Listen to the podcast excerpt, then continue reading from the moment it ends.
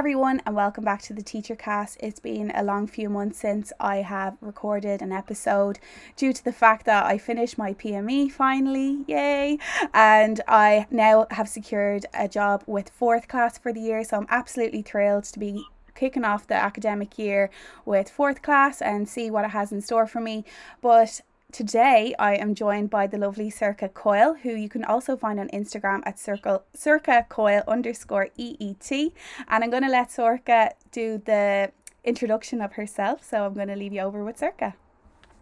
Thanks a million, Hayley, and congratulations. Thank you. I see you on Instagram and you're making such effort, way more than I ever did in my classrooms. Oh, no, don't say that. I absolutely love it. And, you know, I'm trying to enjoy it as well, because it can be a stressful time setting up your class. So, yeah, I'm just kind of taking it in my stride and day by day, and we'll see what happens when the students start coming in. It might be a different story. No, absolutely. And your approach is so right, you know. So yeah, my name is Sorcha Coyle, and I have taught for over 10 years in Qatar and Dubai. I trained in the UK and I taught in Ireland as well for a short time. Wow. And yeah, it's funny, anyone who's listening who lives abroad, you always say, I'll do a year or two, and then you're like, where did those 10, 11 years go to? I know, so I know. Still out there. Yeah. I founded I run the Empowering Expat Teachers Community, which for me, I set up after I got my second job, because I found there was kind of no kind of open forum, like a Facebook group that we could openly share answers about different countries, and I actually left teaching in October to become an expat career and money coach and a certified professional resume writer. Oh my goodness, that's a big change.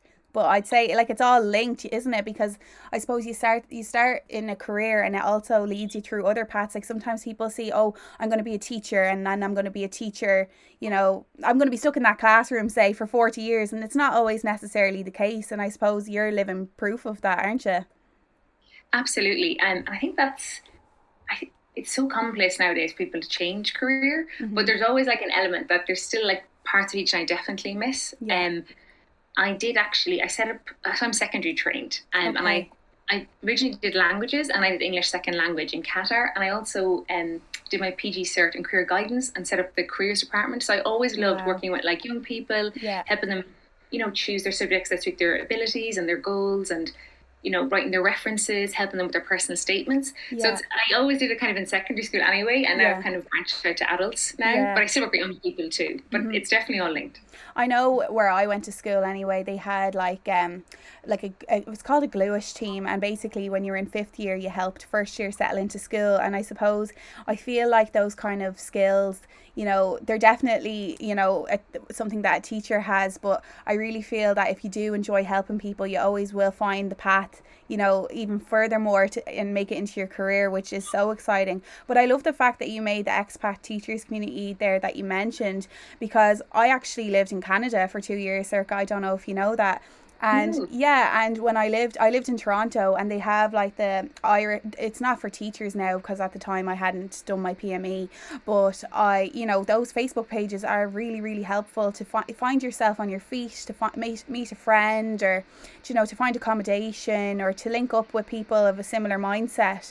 So, I mean, for you being the person that set this up, have you made friends, and, you know, how have you benefited from such a group? Yeah, it definitely has. I actually have met people through it, and some of my friends actually knew me from, we say, social media before they met me. Yeah. Same with me for Instagram. It's such a funny one. Yeah. But it's been so great, especially even to find, like, answers to questions that you don't know. Or the group are brilliant. Like, there's about 13,000 future and current expat teachers on it, and they're so great and helpful, like, with sharing their knowledge and sharing their tips. It is such a great way. And even, like, through that, you can, like, get a private message if it's something you don't want to mention on the group about a school or whatever, you know what I mean? Absolutely. So it's brilliant. And would this be just solely for Irish people, or would you have a lot of people from, like, the UK as well? How would that work? Yeah, it's for every teacher. You have to be ideally qualified, because I know some teachers, who are technically, they're still qualified, but maybe it's like doing the CELTA, where it's teaching English as a foreign language. Okay. And not every like international school accept that. They need to have like the PME or, you know, the H Dip, the old H Dip, yeah, or the PGC in the UK. Yeah. So I do, a lot of the information would be different if you're going for a languages school, we'll say, rather yeah, than international private school. So yeah, I tend to stipulate that they should be fully qualified, really. Right, okay. And you mentioned there that you were in Qatar and Dubai.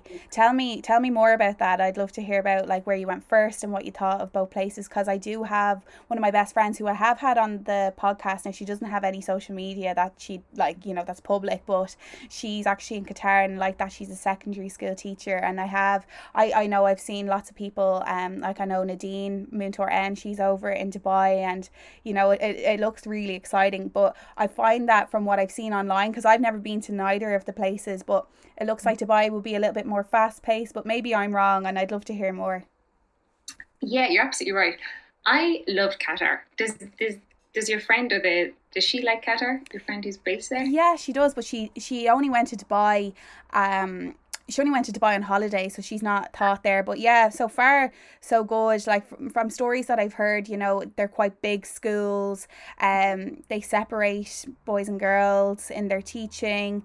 You know, it's very, very different to, you know, the teaching style over here, you know, in terms of how the schools are set up. Now, I'm not sure if all schools in Qatar are like that. But like I know that Qatar have the World Cup this year, so even their academic calendar year looks different. So, and I was like, God, I'd love to go over there and see what it's like for a football game. I'll come over and take advantage of that. Yeah, 100%. I love Qatar. Actually, just to interject there, I think some of the schools where you have a lot of local Qatari students, they might separate them. Okay. Yeah, when I was there, they were mixed. But okay, I know it depends on like the school, but more local than international. I absolutely love Qatar, and best 4 years of my life. Like, yeah, I think I was 25 when I moved there, and bear in mind we just had the recession in Ireland. We right, still were in the recession, you know, there wasn't very many jobs. It was like a very depressing time, you know, like yeah, people, you know, it was a very depressing time. Similar to the housing situation now, unfortunately, but it's for the other reason. There's not enough, you know, as opposed to people haven't got the money. Yeah. And I was just so excited. Like, my aunt had been a nurse in the Gulf for like many years. She'd been in Saudi, Oman. So I always had a positive impression. So okay, I never, you know, some people are a bit dubious, or they've heard like stereotypes and they're a bit like cautious. Yeah. So I was so excited to go because, yeah, you know, it was a good package. I could travel every holiday, and mm-hmm, it was a totally different experience. I had my own apartment. Like, I was like, this is amazing. So wow, I absolutely loved Qatar, and I loved the fact that it was small. Like, yeah, I definitely found I was lost when I moved to Dubai. Okay. It was so much bigger. Yeah.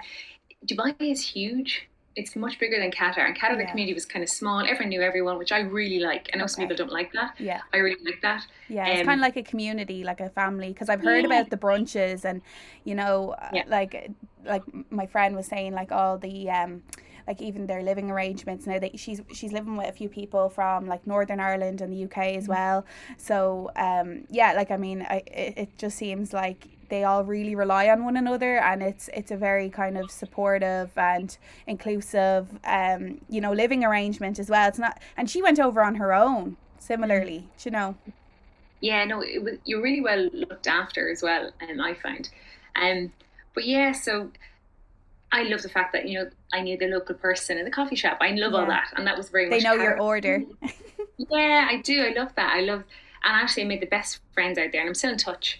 You know, to this day, and we still reminisce, and we're like, God, that was a great time, because we were all, you know, in our mid-20s, and it was such a great experience. Yeah. And I then absolutely loved it, and yeah, then I moved back to my master's in London, and I kind of I missed like the sun, and I missed like tax-free living and all that. So, you know, I'm going to go back, and I actually applied to go back to Qatar a second time, because I loved Qatar, and I got a job there, all ready to go. But unfortunately, back then, Qatar had these archaic labour laws that the owner of my school, who was a local, he could ban me from working for another competitor for 2 years after I left. Right. So I wasn't able to accept it. So was then I actually, Dubai was like my second option, which is right, so not most people's stories. They're always like Dubai first, then Qatar is like plan B. For yeah, me, I was like, I don't want to go to Dubai. Yeah. So I actually had to go to Dubai, only because I couldn't get into Qatar. The sheikh wouldn't give me or whatever permission. So I was devastated. Was that then like within Qatar you were restricted, or was that within like other countries as well, or just cities? Just Qatar. Okay. So you went to Dubai then, and how long did you stay in Dubai for? I still live there now, and I'm actually up in Dubai. Oh, it's like a long time. Yeah, sorry, I'm home. You're on holidays. Yes. Yeah. Super. But I absolutely love Dubai. It took me a while to like it, though, I have to say. Yeah. It took me a while to find my feet. So how many years are you? Sorry, how many years are you here now? Are you there? I have to think about this. I think it's my 6th or 7th year in Dubai. Wow. Okay. Yeah, yeah. And I did 4 years in Qatar. Yeah. So, I love it now, but I think it is glitz and glamour for sure. Mm-hmm. It seems like that from what I've seen. Yeah, but then someone's with that lifestyle when it's glitz and glam, and there can be elements that's superficial, and like I think it's maybe sometimes harder to meet like true friends than I found in Qatar. Like I feel like when I was in Qatar, like if you were into that kind of lifestyle, you wouldn't go to Qatar, you go to Dubai, right? Mm-hmm. So it kind of attracted me a different type of expat. Not, of course, everyone, you can't generalize everyone, mm-hmm. but it just took a while for me to kind of, I think, find my place in Dubai. Yeah. But now I'm there, I love it. I'm so glad I stuck it out. Like I wasn't happy for the first year, I'd say. Yeah. I kind of just stuck it out, and I'm really glad I did. And what class levels or subjects were you teaching? Yeah, so I'm secondary trained. Yeah. So I'm from like UK would be like year 7 to year 12, okay, or year 13 depending on the school. Yeah. And what subjects do you teach? Oh, sorry. Originally I did languages. Oh yeah, sorry. I taught Spanish, and then but then when I moved to Qatar, they asked me if I wanted to do English second language because I had done lots of English second language work mm-hmm. in summer schools, and I was delighted. So I do English second language. My master's is in English second language. Wow. And then I did career guidance as well. And have you done the TEFL course, and would you recommend that? Or because I've seen that, I've not actually done it or looked into it really myself, but to be honest, I don't think if you wanted to do it like as a career international school, like teaching English as a second language, because there's actually GCSE in English second language, and there's like exams like IELTS before, if you want to go to university, people who don't have English as a first language, they need to do like it's like an English proficiency test, and it's quite tough actually. Yeah. I would say do like maybe a teacher qualification in modern foreign languages, because that allows you to teach like French or Spanish or German and English to under 18s. Right. The TEFL, if it's an online one, I mean, it's good to refresh your knowledge of grammar, but there's no practical element, mm-hmm. so it's not necessary. Yeah. It's kind of like how you probably teach Irish, like you go to the grammar and, as opposed to English literature, which is a little bit different with teaching. I know we were chatting before we clicked record on this podcast episode, and you were saying you love watching reels on Instagram, and I was just mentioning like I was kind of stepping my foot a bit into TikTok and that kind of thing, but you know what I always find? I sometimes come across reels where people are teaching English on reels, and I'm like, I don't even think about if that word ends in a vowel or a consonant. I'm like, I just know. It's so weird to think like, but I'd be like that in Irish, I'd be like, okay, well, sat takes a H on the next word, but not with dentals. So like I literally, I don't know, I watch those videos and I'm a bit like overwhelmed myself. So I can imagine how tough those English grammar courses, if you're trying to teach English, is quite difficult. Well, like I've taught locals all the time I've been abroad. So in Qatar, I taught Qataris, and actually had some Iraqi students and mm-hmm. Palestinian student. And then in Dubai, I've taught Emiratis. Yeah. And honestly, I am so impressed by them for so many reasons. Like, first of all, they're doing a curriculum. Well, in my first case in Qatar, they're working with like British kids who are like high ability, and they're coming in with their second language. With obviously you give some support, but essentially they're doing exams, academic English at the end of the day. So they might have like colloquial English or spoken English, but it's not the type of English that will help them in their exams when they're reading their science textbook. It's like a different level of English. So I'm always so impressed because they also have two like types of Arabic mm-hmm. as well. So in the Gulf, local students, they have like their own dialect is called Khaliji that they speak at home with their family, but it's not written, it's only ever spoken. Yeah. But then you've got modern standard Arabic if they want to write it. So it's like two Arabics, and they've got two English types of English. You've got academic English and you've got like spoken English. Right. I'm so impressed by them because they go from classroom to classroom. Like they might have me, I'm Irish. Their ear has to adapt to my accent. Then they'll have a Scottish teacher. You know what I mean? So it's all English, but it's all very different English. Totally. They have an American teacher. They might have like a teacher from Manchester, and I'm like so impressed at how they adapt their ear to all our accents. Yeah. I think they're amazing. No, like, I don't, it's exhausting. Like, I think they're fantastic. Incredible. Totally. Yeah. I mean, I couldn't imagine going from like class to class with like the, you know, even in Irish, like you have the different dialects.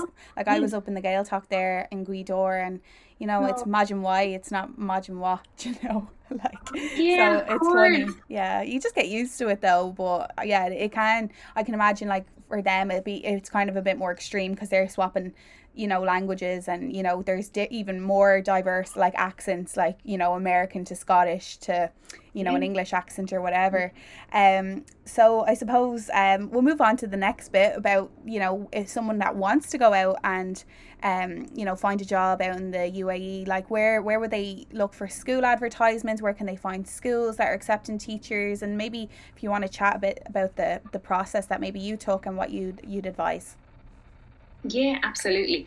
One thing I would say is that the process to like get a job abroad starts so much earlier than what we're used to, like in Ireland or, you know, UK or anywhere else. Basically from October before, schools abroad start advertising, particularly in Asia.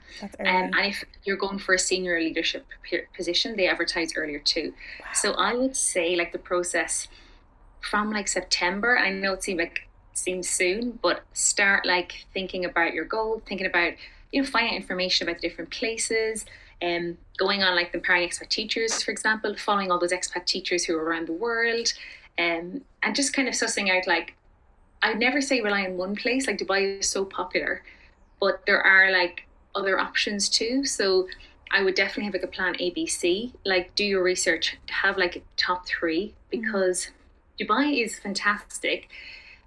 However, because it's so popular, some schools don't necessarily feel the need to have good packages in order to attract a teacher. Okay. So that's just to be aware that, you know, have that in mind. And there's so many schools there, and some are great and some aren't. And it's just really do your research on them, I would say. What's great about, like, you know, recording podcasts, I always find they do put like a date kind of stamp in the world, you know, this is going to be released in September 2022, where, you know, schools in Dublin particularly are struggling for teachers. And, you know, it's not as if, like, you know, the cost of living in Dublin, because rent's so expensive, it's extortionate, you know. So I mean, across Ireland all teachers are paid the same, there's no package deals, it's not the same, you know, it's, you know, you're all following the same salary scale. And yeah, it's very interesting to me, and I suppose to anyone listening, like, I suppose this is coming out at a really good time, because they're, you know, people are thinking a year ahead, and, you know, like that, finding the information. But is there any like links or particular expat pages that you would highly recommend following? I know you have your Facebook group, and I know everyone can go and over to Sorcha's page, sorcha_coyle_EET, to follow. But is there any others that are like your go-to, or some people that you've really admired that have done a good job at really sharing their story about, you know, being abroad? Absolutely. So for Abu Dhabi, just double checking here, there's a teacher called Caoimhe Forker, Caoimhe Forker. Yeah, and she's brilliant. She like goes through all things Abu Dhabi. She, you know, she's really fantastic. She answers questions. She's also like a travel blogger. And you also have Aoife Clifford.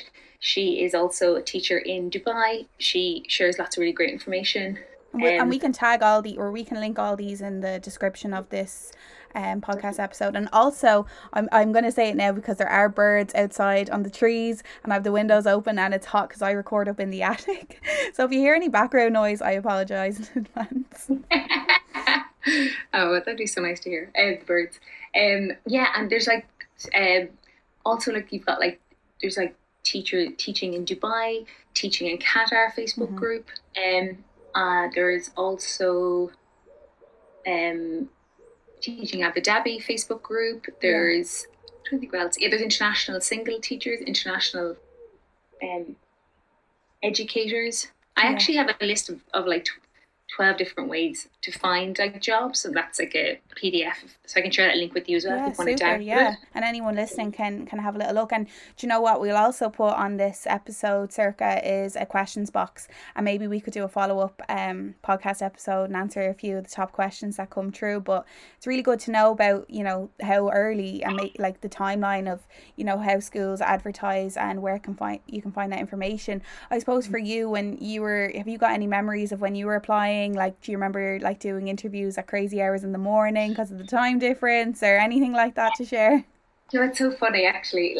Actually, I forgot to mention one big one is TES, Times Education Supplements. Like number one for finding jobs abroad. So I actually found mine through TES. I had different interviews. I remember, I actually would say go with your gut when you're doing interviews, because I know I got offered a few jobs, and just from like how the head teacher maybe treated me, or I could tell they read my CV, I was like, oh, this is the kind of school I want to go for. I guess like the usual, you know, where you're like a bit Zoom, like where you have like you're dressed up on top and you got your pajamas on the bottom, or like someone comes in and you're trying to like still stay focused on the interview and like trying to wave the person away like from the door because they've like interrupted. Or, you know, I know that's like the story of everyone's life during lockdown, eh? Yeah, I know. You're like trying to be calm. There actually was one I interviewed at a school in China. Oh, wow. And China had a funny thing with Zoom. Yeah. And I remember you couldn't hear me and I couldn't hear him. We could see each other. Yeah. But I think I'm pretty relaxed anyway. So I was just like you can't get stressed. Like that's just the way it is. So I was like, I had a post-it note or a big like whiteboard, and I was like writing messages to him and holding it up, and he was actually really impressed, because actually when we started talking he said that was actually, he could tell that I was good under pressure, you know, like it actually showed so much about you as a person. Totally. I reacted to that situation, so that's what a tip would be, just be calm, relax, like tech issues happen to everybody, you know, give yourself the time, you know.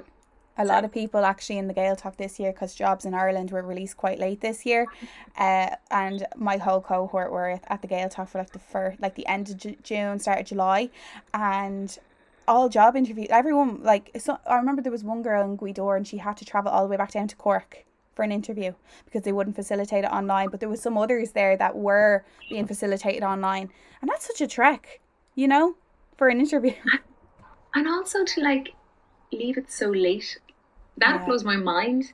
Like, I know international is early, like from October onwards, you know, and then especially around December and January, then the bulk start coming out. But in Ireland, it blows my mind. Like, my friends are right here and they're like, oh, I'm not sure. I think I have my hours, or I think. And I'm like, it's July. Like, you've literally, it blows my mind. I don't know why. Yeah. And schools are struggling. Be considerate. I don't know. I honestly, people's lives are on hold because of this. I know, this blows my mind. I know, and schools are actually they are struggling because they're subbing WhatsApp groups, because like, I mean, there was a sub shortage, especially like January, February of this academic year, like 2021 to 2022, and I mean, they're subbing groups now. They're not even offering subbing. It's not like a day here, a day there. It's like weeks, you know. Parental leave or maternity could be a long term, like all this kind of stuff, and it's crazy. But anyway, that's a whole separate issue. And we could talk about that for ages.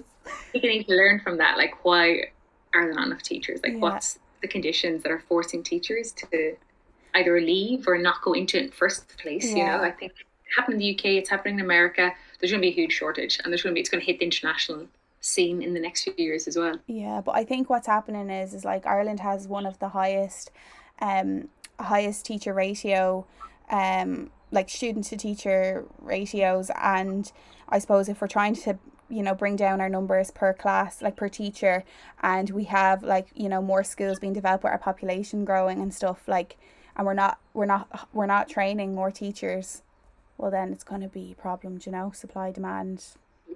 And even as well, sorry to have gone off a bit track, but it takes for teachers to register. Like, I know teachers come back from abroad and they're waiting for months to like get certification or get like recognised by the teaching council. Yeah, it takes a long time. Yeah, now for us, we were fast tracked, which was great. We're already registered under Route 1, which who was registered under Route 3 is now registered under Route 1. If they already had one, we were fast tracked, which was great. Like, it was literally within 24 hours. Like, I couldn't believe how fast it was, because I have heard in the past that it's taken weeks and stuff, you know. Months. Yeah. So I suppose moving abroad then, I know you're heading back, is it next week to Dubai? Yeah, early September. And is there anything that, you know, is an essential that you always pack in your suitcase or you stock up on that you can't get over there? Or because I know myself, like when I moved to Canada, like I brought a suitcase full of stuff and then I needed like double the amount coming back because I just gathered so much stuff.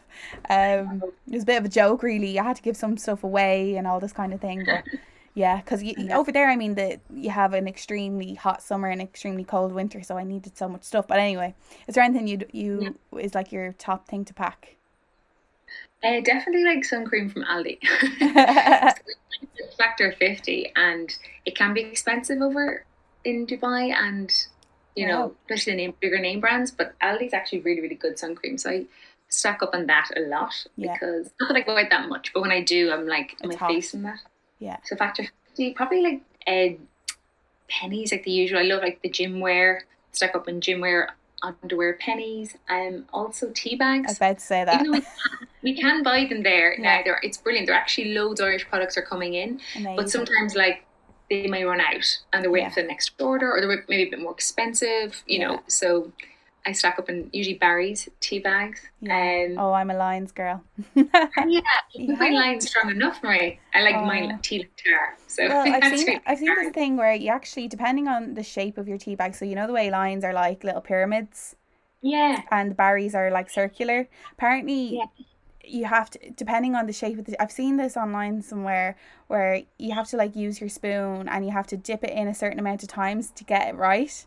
I don't know. There's a lot of like technique that goes into tea. I think people can row about that, you know, and like people leaving their tea bag in their mug and then not in their mug. I think, everyone's so different and passionate, especially Irish people when it comes to their tea.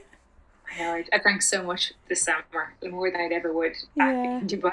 Yeah, even like the shape of your mug, I feel like that matters too. Like literally down to the fine details. Did you put the milk in before or after? Oh, I put it in while the tea bag is in it. I used to actually beat the tea bag and take it out, but then I'd always take it out and put it in the bin, and then I realised it's too milky and I haven't beat the tea bag enough. Is there anything else, Sorcha, that you'd like to share before we kind of move on to the second part of the podcast? Just really, again, reinforcing, start the process early, get as much information, never only use one way to find a job. I'd say to like give yourself the maximum exposure to as many jobs, employ like lots of different ways, like go in different groups, you go in TES, never like just give yourself like one way to find a job. Then I suppose to start updating your CV and cover letter as well once you start looking and starting to see what the schools are like. And and is there any the way in Ireland you have your standard application form, is there any specific forms that you need for Qatar or Dubai, or is it all CV based? It's kind of all CV and cover letter based. Some schools will kind of ask you to, it's kind of frustrating, but you'll have to like almost fill out their job application online, which is essentially copying and pasting parts of your CV. Yeah. It is frustrating. There's no one standard. But once you've got a really good CV and a good cover letter, that sells you and kind of highlights your strengths, I suppose. Yeah. That bit you apply to anywhere. Yeah, super. Amazing, Sorcha. So I know you're a secondary school teacher, and I do have people that listen to this podcast that are secondary school, primary school. I feel like the skills are transferable anyway, and the ideas and that kind of thing, and the methodologies, etc., etc. Are there any like classroom top tips, like if you have any to share that you couldn't have this in your class, or you couldn't teach without having this? Is like a certain gadget or something or a display that you absolutely love? I love Kahoot. I'm a big fan of Kahoot. I love it like for reinforcing. I love it for just a bit of fun. I love it for like just competition. Like I taught all boys in Dubai, and the competition element was like fierce. So that was always great to recap and to like actually reinforce if you did the quiz a few times. I always want to get a higher score and then subconsciously remembering the information. So I love Kahoot.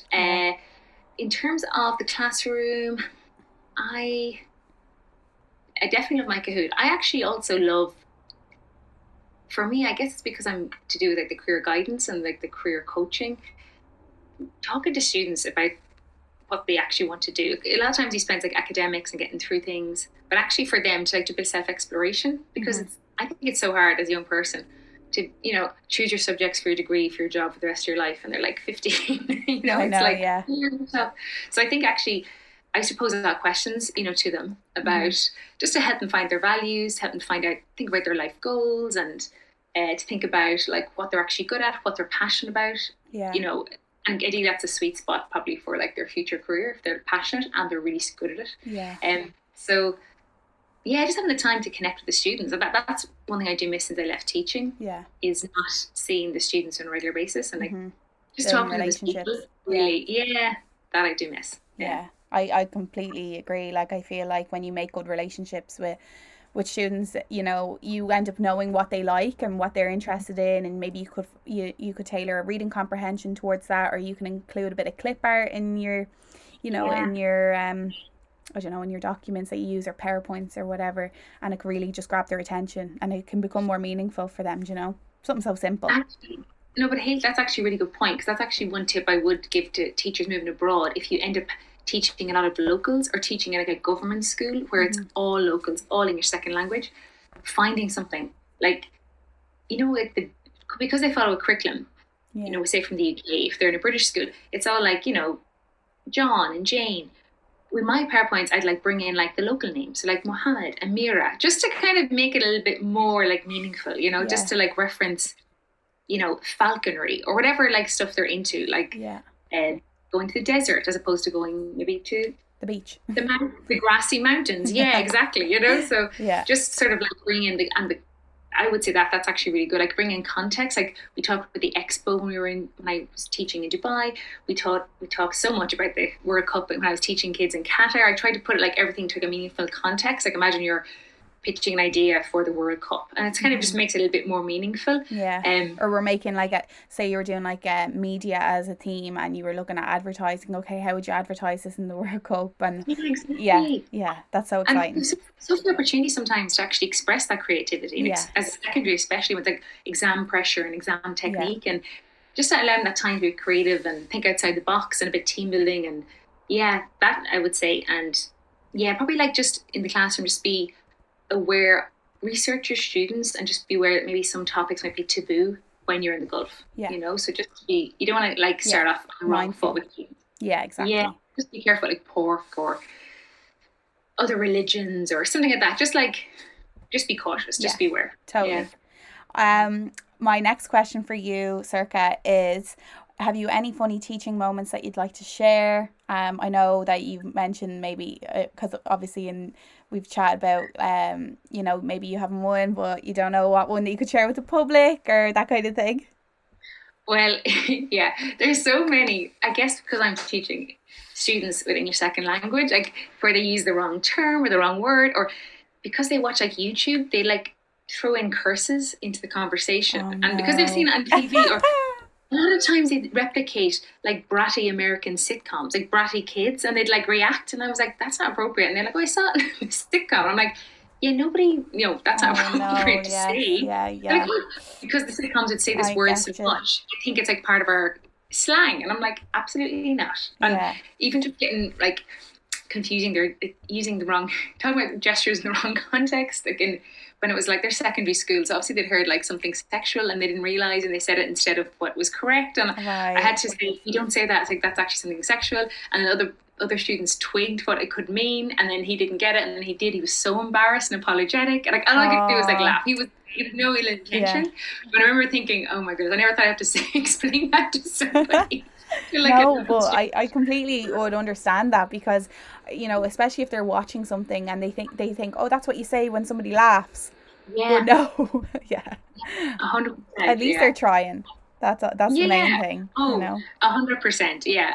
It's always so funny. Like you can't get mad at all. Like they're just simple mistake. We all make it. I made it mistakes myself. Yeah. Like speaking in French or Spanish, you know, and everyone's like laughing because you said the completely wrong thing, you know. Yeah, totally. Sorcha, is there any quotes that you live by? Oh, yeah, there are a few actually. There, one in particular, I really like the one like "What's for you won't pass you by." Yeah, I agree. That's an Irish one, and I really like that, especially when it comes to like to relieving yourself of pressure when you're feeling nervous about a job interview, or you know, I always think once you've tried your best and given 100%, like literally, you know, what's for you won't pass you by. Yeah, totally. There's another one I love. It's by Hafez. He is an Iranian, I think philosopher. they say, like, if you go to Iran, like, everyone will have a copy, every local will have a copy of the Quran, their holy book, like Islamic holy book, and a copy of his sayings. Hafez is Hafez. And one of them is, I wish I could show you, when you are lonely or in darkness, the astonishing light of your own being. Mm. And that, I think, is really important. Yeah, just to, like, when you're feeling stressed or, you know, frustrated, it's like, actually realize all the amazing things you have done. Yeah. And, you know, even though you might feel you haven't achieved, you haven't done it yet. Or I think we're so quick, especially, like, I think as women, actually, high performers, teachers tend to be like high performers, particularly women, high achievers, you know, want to do it all, perfectionist, and we really beat ourselves up when nothing is 100%. You're actually like, no, take a second, you've done this, this, this, and this. Mm-hmm. Like, you're amazing. Like, so hard on yourself, appreciate your successes, celebrate the little successes. Yeah. You know? And champion others around you, and, like, you know, 100%, and help other people see their own light. Yeah, totally. Do you have any questions for me? I think you might have one or two, but I'm not sure. I do, and I'm very interested to hear. I get nervous with this bit. So, and after I can tell you why I asked you this question as well. So, Hayley, if you had a magic wand and you could introduce one or two new rules or laws in the world that everyone had to follow, what would they be? I think one just comes to mind is probably be kind. Mm. Just so simple, but be kind. Like, you know, there's so many times I'm out in the public, and, like, this has nothing got to do with, like, school or anything, but obviously we all go to school and, you know, we learn and we gain our own morals and values and that kind of thing. But I think just, like, even simple things like holding the door for someone, thanking someone when they come through the door and you've held it for them, saying good morning to people, acknowledging them, you know, or, you know, asking someone, oh, do you need a hand with that? Or do you need some help? Or, you know, just offering or helping. Even, it's not even like that you have to go out your way. It's like, you know, like, I just think little things, like, even I know, like in all parts of the world, different parts of the world, there can be some, like, you know, drivers that never want to let the car in the lane and that kind of thing. It's just like, you know, we'll all get there, and the main thing is, like, being safe, and it's just being kind to others, and, you know, just being cognizant of that. I think that's a rule or law that I would love everyone to follow. Yeah, amazing. Cool. Yeah. Yeah. I think we're going to wrap up the podcast now. Sorcha, so I'm going to leave it to you to finish off, and if you want to add anything else, but I just want to say thanks a million for joining me in this conversation, and we will post a questions box. If anyone has any questions at all about Qatar or Dubai, I'm sure there's hundreds upon thousands of questions, because I know if I was moving away again, I would love to, you know, I'd probably have an endless list of questions, but maybe if they have a question, they can put it in the questions box. And if you want to wrap up about where listeners can find you, and I just want to say thanks again for joining me. Yeah, no, thank you so much, Hayley, for inviting me. It's been an absolute pleasure. I'd say to anyone, definitely, like we mentioned, follow me on Instagram, Sorcha_Coyle_EET, and join the Empowering Expat Teachers Facebook group. There's so much great information. You can use the search function and find out what other people have advised, other teachers have said. I do, like, mini trainings every week on Instagram and on the Empowering Expat Teachers Facebook group. Really just ask, you know, look, do your research, but definitely join me for those. Like, I do, like, weekly live mini trainings, so that we group way for people to ask some questions, and I'd love to do a follow-up podcast with any questions that people have. But honestly, I would say if you're even half thinking about going abroad, I would, like, at the most or the worst, it's only a few months or a year of your life. Like, I think it's such a great experience for everyone, and just even to have, like, 2-year contract where you don't have to pay rent even, like, how great would that be? You know? So yeah, I highly recommend it to